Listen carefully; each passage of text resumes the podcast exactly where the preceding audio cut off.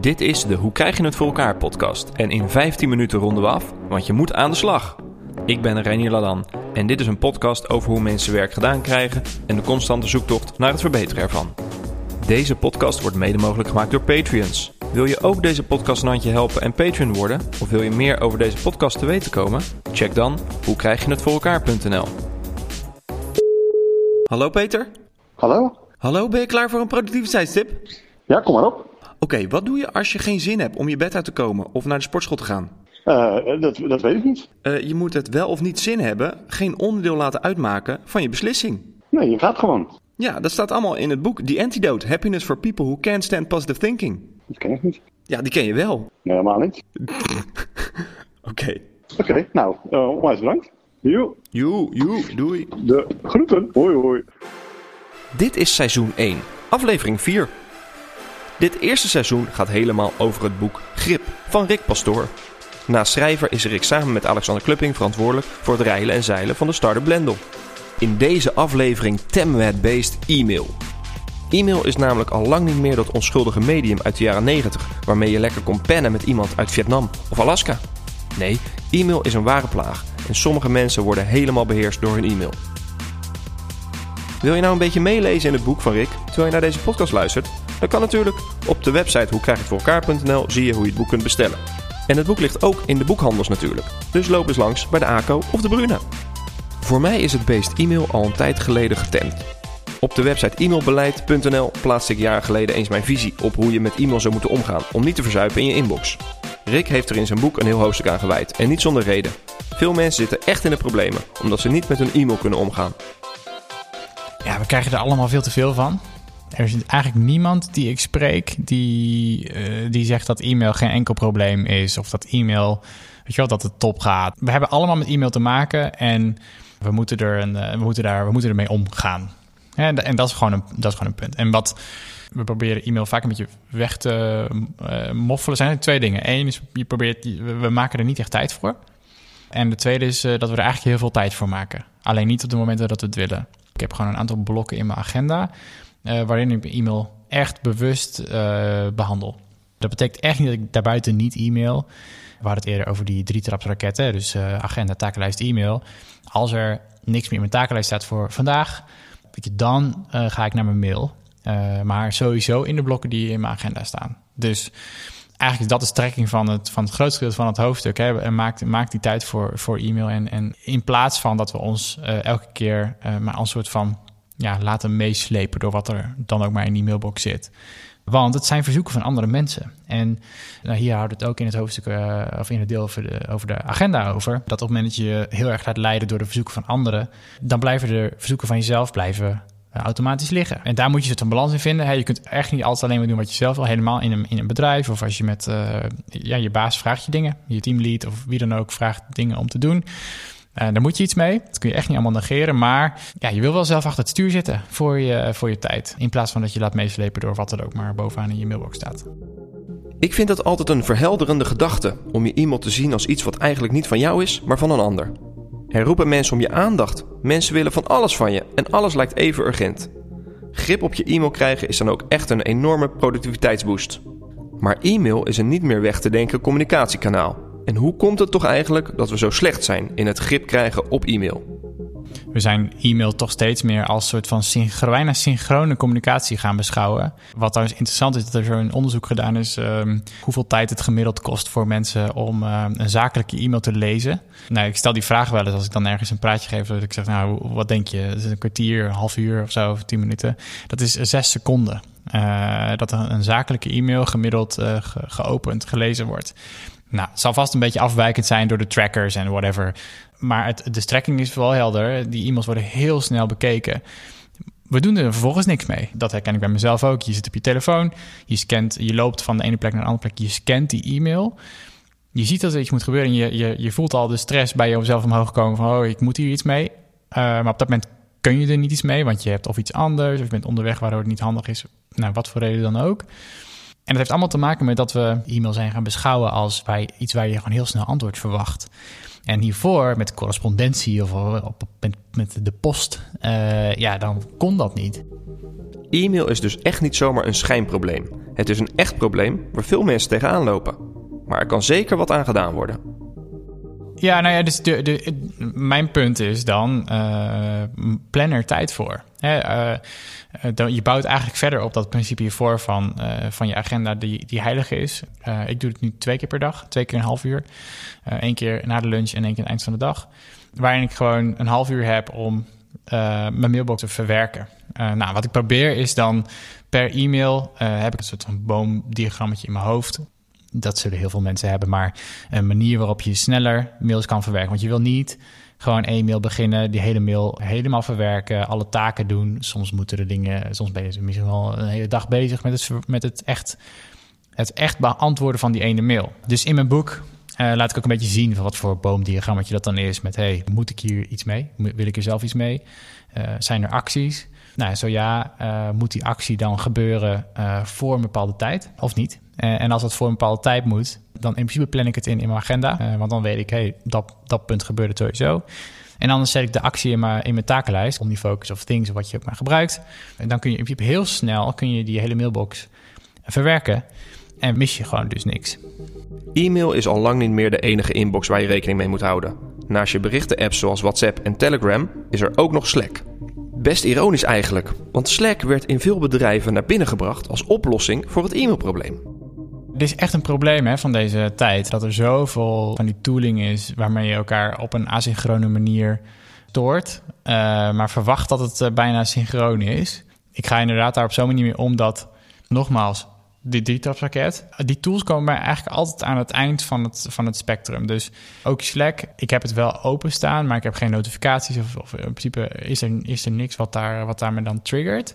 Als ik er aan toe kom op mijn tijd, dan, dan kijk ik ernaar. En als in principe weten de mensen om me heen weten dat ook. Dus ik heb al de ja, mensen die mij vaak nodig hebben, die weten dat uh, als ze willen dat het, dat het iets zeker weten gebeurt, moet je het me mailen. Moet je het me niet via Slack sturen. En als, uh, als iets urgent is, uh, moet je me gewoon even bellen of gewoon langslopen. Dat zijn de twee eigenlijk die je gewoon echt die er doorheen breken. Welk systeem je ook gebruikt, uiteindelijk zijn er zoveel lijntjes open dat je er op een gestructureerde manier dat je dat wil verwerken. Dus ik ken wel mensen die heel veel met WhatsApp doen. Uh, die ook gewoon zeggen: Oké, ik heb gewoon elke dag op mijn takenlijst maar een ding staan met zeg, wat zegt: uh, verwerk alle openstaande WhatsApp-discussies of zo. Weet je wat? Uh, nou ja, misschien dat, dat, dat, zijn wel manieren die je kunnen helpen om ervoor te zorgen dat je wel op tijd opvolging geeft aan, daaraan. En ik denk ook dat ook die tooling beter wordt. volgens mij kon dat vroeger niet, maar nu wel dat je per conversatie ook wel of geen notificaties kunt krijgen. Uh, en dat je ook uh, in Slack bijvoorbeeld heel duidelijk kan aangeven wanneer je niet gestoord wil worden of wanneer je uh, welke, welke channels je juist wel en geen notificaties wil. En daaraan zie je denk ik ook dat iedereen probeert om te gaan met de hoeveelheid ja, signalen die uit zo'n tool komen. Dat je dingen als ongelezen kunt markeren, et cetera. Dat je gewoon ja, niks vergeet eigenlijk. Het uitzetten van notificaties zorgt er ook weer voor dat je alleen op je eigen gekozen momenten verzoekjes afhandelt en niet op het moment dat de verzender dat wil. Het beter verwerken van je eigen e-mail en andere berichtensoftware geeft je veel rust en maakt dat je er niet meer zo tegenop ziet om in je inbox te duiken. Maar het is eigenlijk alleen maar symptoombestrijding. Hoe kunnen we er nou voor zorgen dat e-mail als geheel minder problematisch wordt? Uh, een van de dingen die ik mezelf heb aangewend en wat dat ik probeer om als je een e-mail stuurt, uh, om ervoor te zorgen dat je eigenlijk de vragen van je weet dat ze gaan komen, dat je die eigenlijk al, uh, dat je die eigenlijk al oplost. Uh, een soort van proactief e-mailen eigenlijk. Dus als het gaat over het voorstellen, maar doen voor een afspraak. Uh, hè, wat, je, wat, wat vaak gebeurt, dat iemand zegt, nou, laat een keer een kop koffie drinken. Dan kun je terugmailen, ja, is goed. En dan moet de ander weer reageren met, oké, wanneer dan? Je kunt daar een hele bocht afsnijden door gewoon direct te reageren met, hey, lijkt me superleuk. Uh, voor mij komen woensdag en donderdag komen, komen vaak goed uit. Zullen we volgende week donderdag vier uur afspreken daar en daar? Dan hoeft iemand alleen nog maar te reageren, ja, en je hele afspraak zetten. Dat, dat scheelt gewoon een hele hele back and forth eigenlijk aan gesprek. Nou, een ander ding wat je, wat denk ik helpt, uh, helemaal als je gewoon veel binnen je bedrijf mailt, om toch telkens te kijken van, hey, wat voor mensen zitten er in deze conversatie en kunnen daar mensen uit? Kunnen we dat slimmer inrichten om er gewoon voor te zorgen dat mensen minder, ja, gewoon mensen minder berichten uh, krijgen? Houd gewoon de conversatie bij één bij één onderwerp, in één, in één hè, als het gaat over heen en weer van e-mails. Maar wees ook niet bang om te zeggen, hey, we hebben nu twee keer ge-mailed, dan komen we er niet uit. We gaan nu even een meeting plannen, want we zijn ook wel een beetje bang voor meetings dan. Hè? Dus, dus dat je dan denkt, ja, meetings zijn niet goed, dus we gaan e-mailen.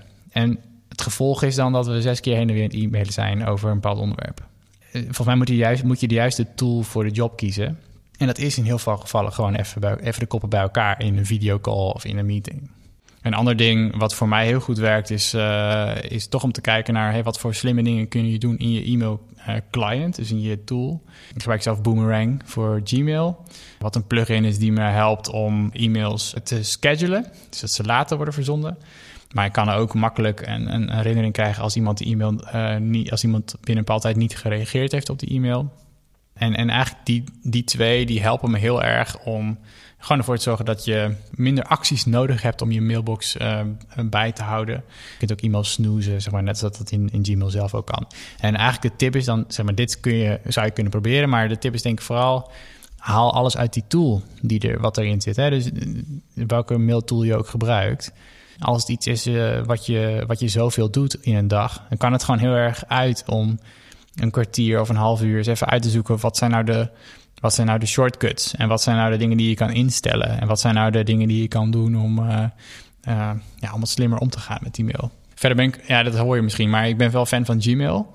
Uh, en ik gebruik ook de indeling belangrijk en niet belangrijk van Gmail, wat je automatisch kan, kan doen. Dus het is gewoon een, er zit zoveel machine learning ding achter, waarmee je eigenlijk met, met gele vinkjes kunt aangeven van hey, dit is belangrijk of niet. en dan splitst Gmail automatisch. Dus een setting. Voor mij is het echt een lifesaver. Want in principe de niet belangrijke e-mails, die zie ik gewoon niet. En ik kijk alleen naar belangrijk. En die niet belangrijke, dat zijn echt perfecte e-mails om, uh, om juist op je telefoon te doen. In een dood moment. Of uh, aan het eind van de dag, in het laatste e-mailblok, als je, als je toch al minder energie hebt. Maar dat zijn gewoon de makkelijkere e-mails vaak. Heb je je e-mail een beetje op orde? Dan kun je vervolgens niet verwachten dat iedereen dat heeft. Het kan geen kwaad om de voorkeuren van de mensen met wie je het vaakst communiceert te leren kennen. En hoe maak je nou eigenlijk je eigen voorkeuren inzichtelijk voor andere mensen? Ja, ik denk dat daar ook wel de, de, de, de key is. Dat uh, we toch uh, ons meer moeten inleven in, in die ontvanger. En uh, kijk, ik vind het heel fijn om te mailen. Maar ik weet ook dat er mensen zijn die het gewoon heel prettig vinden om gebeld te worden. Uh, dat er ook mensen zijn die het heel fijn vinden als ik ze juist via WhatsApp benader. En ik denk dat voor mij wel, was wel een key insight om te zien van... hé, hey, wacht even, uh, mijn manier van, uh, van informatie verwerken. Het is goed om die met anderen te delen. Maar ik moet juist ook aan andere mensen gaan vragen meer van... hey, hoe, uh, hoe heb je het liefst deze verzoeken van mij? En dan zorgen, hoe beter ik aansluit, hoe, hoe, hoe eerder ik mijn, mijn dingen ook gedaan krijg. Weet je? Dus dat was voor mij wel een soort van inzicht. Ik denk dat dat ook voor, ook voor jongeren wel geldt. Want die hebben ook te maken met, met oudere mensen... die wel in die mailbox zitten en wel in die, in die andere systemen zitten... waarbij ze toch ook ergens zullen moeten aansluiten op die groep mensen. Om te zeggen, hey, ik wil mijn dingen gedaan krijgen. Oké, ik moet deze mensen mailen. En voor deze mensen moet ik ze bellen. Moet ik, moet ik, moet ik, moet ik een vergadering uh, inplannen. Aansluitend op het laatste punt is misschien nog wel leuk om te vermelden. Dat heb ik uiteindelijk uit mijn boek gelaten. Ik had eerst nog een heel stuk toegevoegd over je persoonlijke user guide. Nou, dat kan heel uitgebreid, het kan heel compact, maar... En ik vond het iets te diep gaan voor het, uh, voor het hoofdstuk. Dus ik heb het uiteindelijk weggelaten. Maar uh, ik vind het wel een heel krachtig concept dat je van jezelf weet hoe je graag communiceert en hoe je wil dat andere mensen met je communiceren. Uh, en ik denk dat dat ook in deze context van e-mail best wel nuttig kan zijn om eens na te gaan over wat vind ik nou eigenlijk prettig. Uh, en dat is, is uit te schrijven. En als je dat uitschrijft en met andere mensen om je heen deelt, is geen vrijbrief om vervolgens nooit meer je mailbox open te doen, maar is wel, kan gewoon helpen om dingen soepeler te laten, te laten lopen. Ik denk dat het misschien nog wel de, een leuke, leuke toegift is voor, uh, voor de deel over e-mail. Volgens mij is het nu al duidelijk dat e-mail een groot probleem is, maar dat we er best wat aan kunnen doen met z'n allen. Zelf heb ik e-mail tegenwoordig nog beter onder controle dan eerst, omdat ik mijn e-mail helemaal van mijn telefoon heb verbannen. Dit geeft erg veel rust en je stuit ook nooit meer op een e-mail waar je niks mee kan, omdat ik nu ik mijn e-mail op mijn iPad of mijn computer verwerk, altijd in staat ben om er iets mee te doen. Even een samenvatting van deze aflevering. Besef je dat je e-mail een plek is waar andere mensen verzoeken in plaatsen en je aandacht op eisen. Check niet meer je e-mail de hele dag door, maar zet momenten in je agenda waarop je je e-mail gaat verwerken. Als je van iemand anders iets wil, kies dan het kanaal waarvan jij vindt dat het bij het bericht past. Dus als je iets heel snel wilt, ga dan niet mailen naar iemand, maar bel diegene gewoon. en schrijf eens een handleiding over jezelf. In het hoofdstuk in Grip over e-mail zie je het schema van Rick waar hij nog even kort aan refereerde. Dit helpt je met het verwerken van elke mail in je inbox. In het boek komt ook naar voren waarom e-mail zo verslavend is. In de volgende aflevering gaan we het hebben over het doen van een wekelijkse review. Ken je dat gevoel, zo vlak voor de vakantie, dat je alles hebt afgerond en dat je met een gerust hart op vakantie kunt? Met een wekelijkse review kun je dit gevoel elke week bereiken. Tot de volgende aflevering. Heb je een vraag aan Rick of aan mij over slim werken? Stel hem op hoe krijg je het voor elkaar.nl en misschien behandelen we je vraag in een van de volgende afleveringen. Ik bedank hierbij alle Patreons die deze aflevering mogelijk hebben gemaakt. En er mag ook een bedankje naar Wouter Visser voor de muziek die ik gebruik in deze podcast. Vind je dit een leuke podcast? Laat het weten in iTunes. En nu lekker aan de slag.